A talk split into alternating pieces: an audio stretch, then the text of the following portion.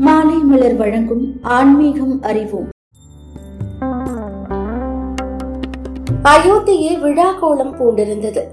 எங்கு நோக்கினாலும் தோரணங்கள் மகிழ்ச்சி ஆரவாரங்கள் ஆனந்த களிப்புடன் சிரிப்புகள். இருக்காதா என்ன? ராமனுக்கு முடிசூட்டு விழா. நாடிழந்து காட்டிற்கு சென்றவன் காட்டில் மனைவியை பிரிந்து மன துயரில் ஆழ்ந்தவன் வலிமை மிகுந்த ராவணனை கொன்று இதோ இந்த கணம் வெற்றி செய்தியோடு நாடு திரும்பி இருக்கிறான் தவறி போன மணிமகுடம் அவனை அலங்கரிக்கப் போகிறது.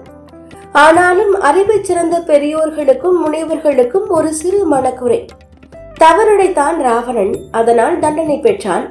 ஆனாலும் வாழும் காலத்தே சிவ பூஜையை சிறப்புற செய்தான். வேத ஆகமங்களை சரிவர செய்தான். பிராமண குணத்தோடு வாழ்ந்தான். அவனை கொன்றதால் வரும் பாவம் பிரம்மகத்தியாக வந்து ராமனை பிடித்துக் கொள்ளுமே.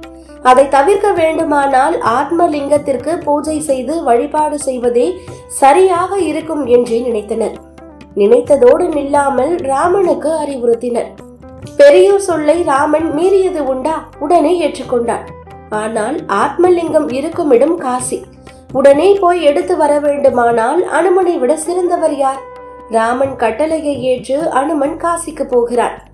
கங்கையில் நீராடி பின் காசி விஸ்வநாதரை தரிசித்து பின் அங்கிருந்து ஆத்மலிங்கத்தை எடுத்துக்கொண்டு விண்ணில் பறந்து வருகிறான். அனுமனின் இந்த செயல் ஒருவருக்கு மட்டும் பிடிக்கவில்லை. கடும் கோபத்தை ஏற்படுத்தியது. அவர்தான் கால பைரவர் காசியே என் கட்டுப்பாட்டில் தான் இருக்கிறது. என்னிடம் அனுமதி பெறாமல் ஆத்மலிங்கத்தை அனுமன் எடுத்து போகிறான் என்றால் அவனுக்கு பாடம் புகட்டியே ஆக வேண்டும் என்று நினைத்தார் அடைத்தார் வாயுதேவனை. சிறுபிள்ளைத்தனமாக நடந்து கொண்டு போகிறான் அனுமன். அதனால் அவன் போகும் பாதையில் கடும் புயலாய் வீசு என்றார் அடைத்தார் சூரியனை. அஞ்சனை மைந்தனுக்கு பாடம் புகட்ட வேண்டும். அதனால் அவன் போகும் பாதையில் உஷ்ணமாக தகி. பின்னர் அடைத்தார் கங்கையை. காற்றின் வேகமும் சூரிய வெப்பமும் தாங்காமல் தரையில் இறங்குவான் அனுமான். அங்கே அவன் கரை தாண்ட முடியாமல் வெள்ள பிரவாகம் எடுத்து ஓடு என்றார். எல்லாம் நல்லபடியாக நடந்தது. வாயுபுத்திரனுக்கு எதிராக வாயு பகவான் பலமான காற்றாய் வீசினான். சூரியன் தன் பங்குக்கு வெப்ப கோலமாய் தகித்தார். திடீரென்று மாறுபட்ட கால சூழலால் கடும் தாகம் எடுத்தது அனுமனுக்கு. அப்போது ஆர்ப்பரித்து செல்லும் கங்கையை பார்த்தார். ஆகா தண்ணீர் இருக்கிறது. குடித்து தாகத்தை தணித்துக் கொள்ளலாம் என்று தரையில் இறங்கினார். அங்கே கால பைரவர் காத்திருந்தார் மாடு மேய்க்கும் சிறுவன் வடிவத்தில். எதற்கு? இரு கையால் லிங்கத்தை வைத்துக் கொண்டு எப்படி தண்ணீர் அருந்துவான்? அப்போது லிங்கத்தை வைத்துக் கொள்ள வழி தேடுவான் அதற்காக. பைரவர் கணக்கு தப்பவில்லை. குழந்தாய் நான் கொஞ்சம் தண்ணீர் அருந்து விட்டு வருகிறேன். அதுவரை இந்த லிங்கத்தை தரையில் வைக்காமல் கைகளில் வைத்துக்கொள் என்றார் அனுமர். தண்ணீர் அருந்த சென்றவருக்கு தாகம் தணிந்தது. ஆனால் சிறுவனாக வந்த பைரவர் லிங்கத்தை கீழே வைத்துவிட்டு மறைந்து விட்டார். ஆத்ம லிங்கத்தை கீழே வைத்தால் பின் அதை எடுக்க முடியாது. மலைகளை பெயர்த்து எடுக்கும் ஆற்றல் மிகுந்த அனுமனால் கூட லிங்கத்தை அசைக்க முடியவில்லை. திடுக்கிட்டான் அனுமன். அப்போது அசரீரி கேட்கிறது அனுமா நல்ல முகூர்த்தத்தில் என்னை வைத்து விட்ட காரணத்தால் நான் இங்கேயே இருக்கிறேன். அதனால் நீ விரைந்து சென்று வேறு ஆத்மலிங்கத்தை எடுத்து வா.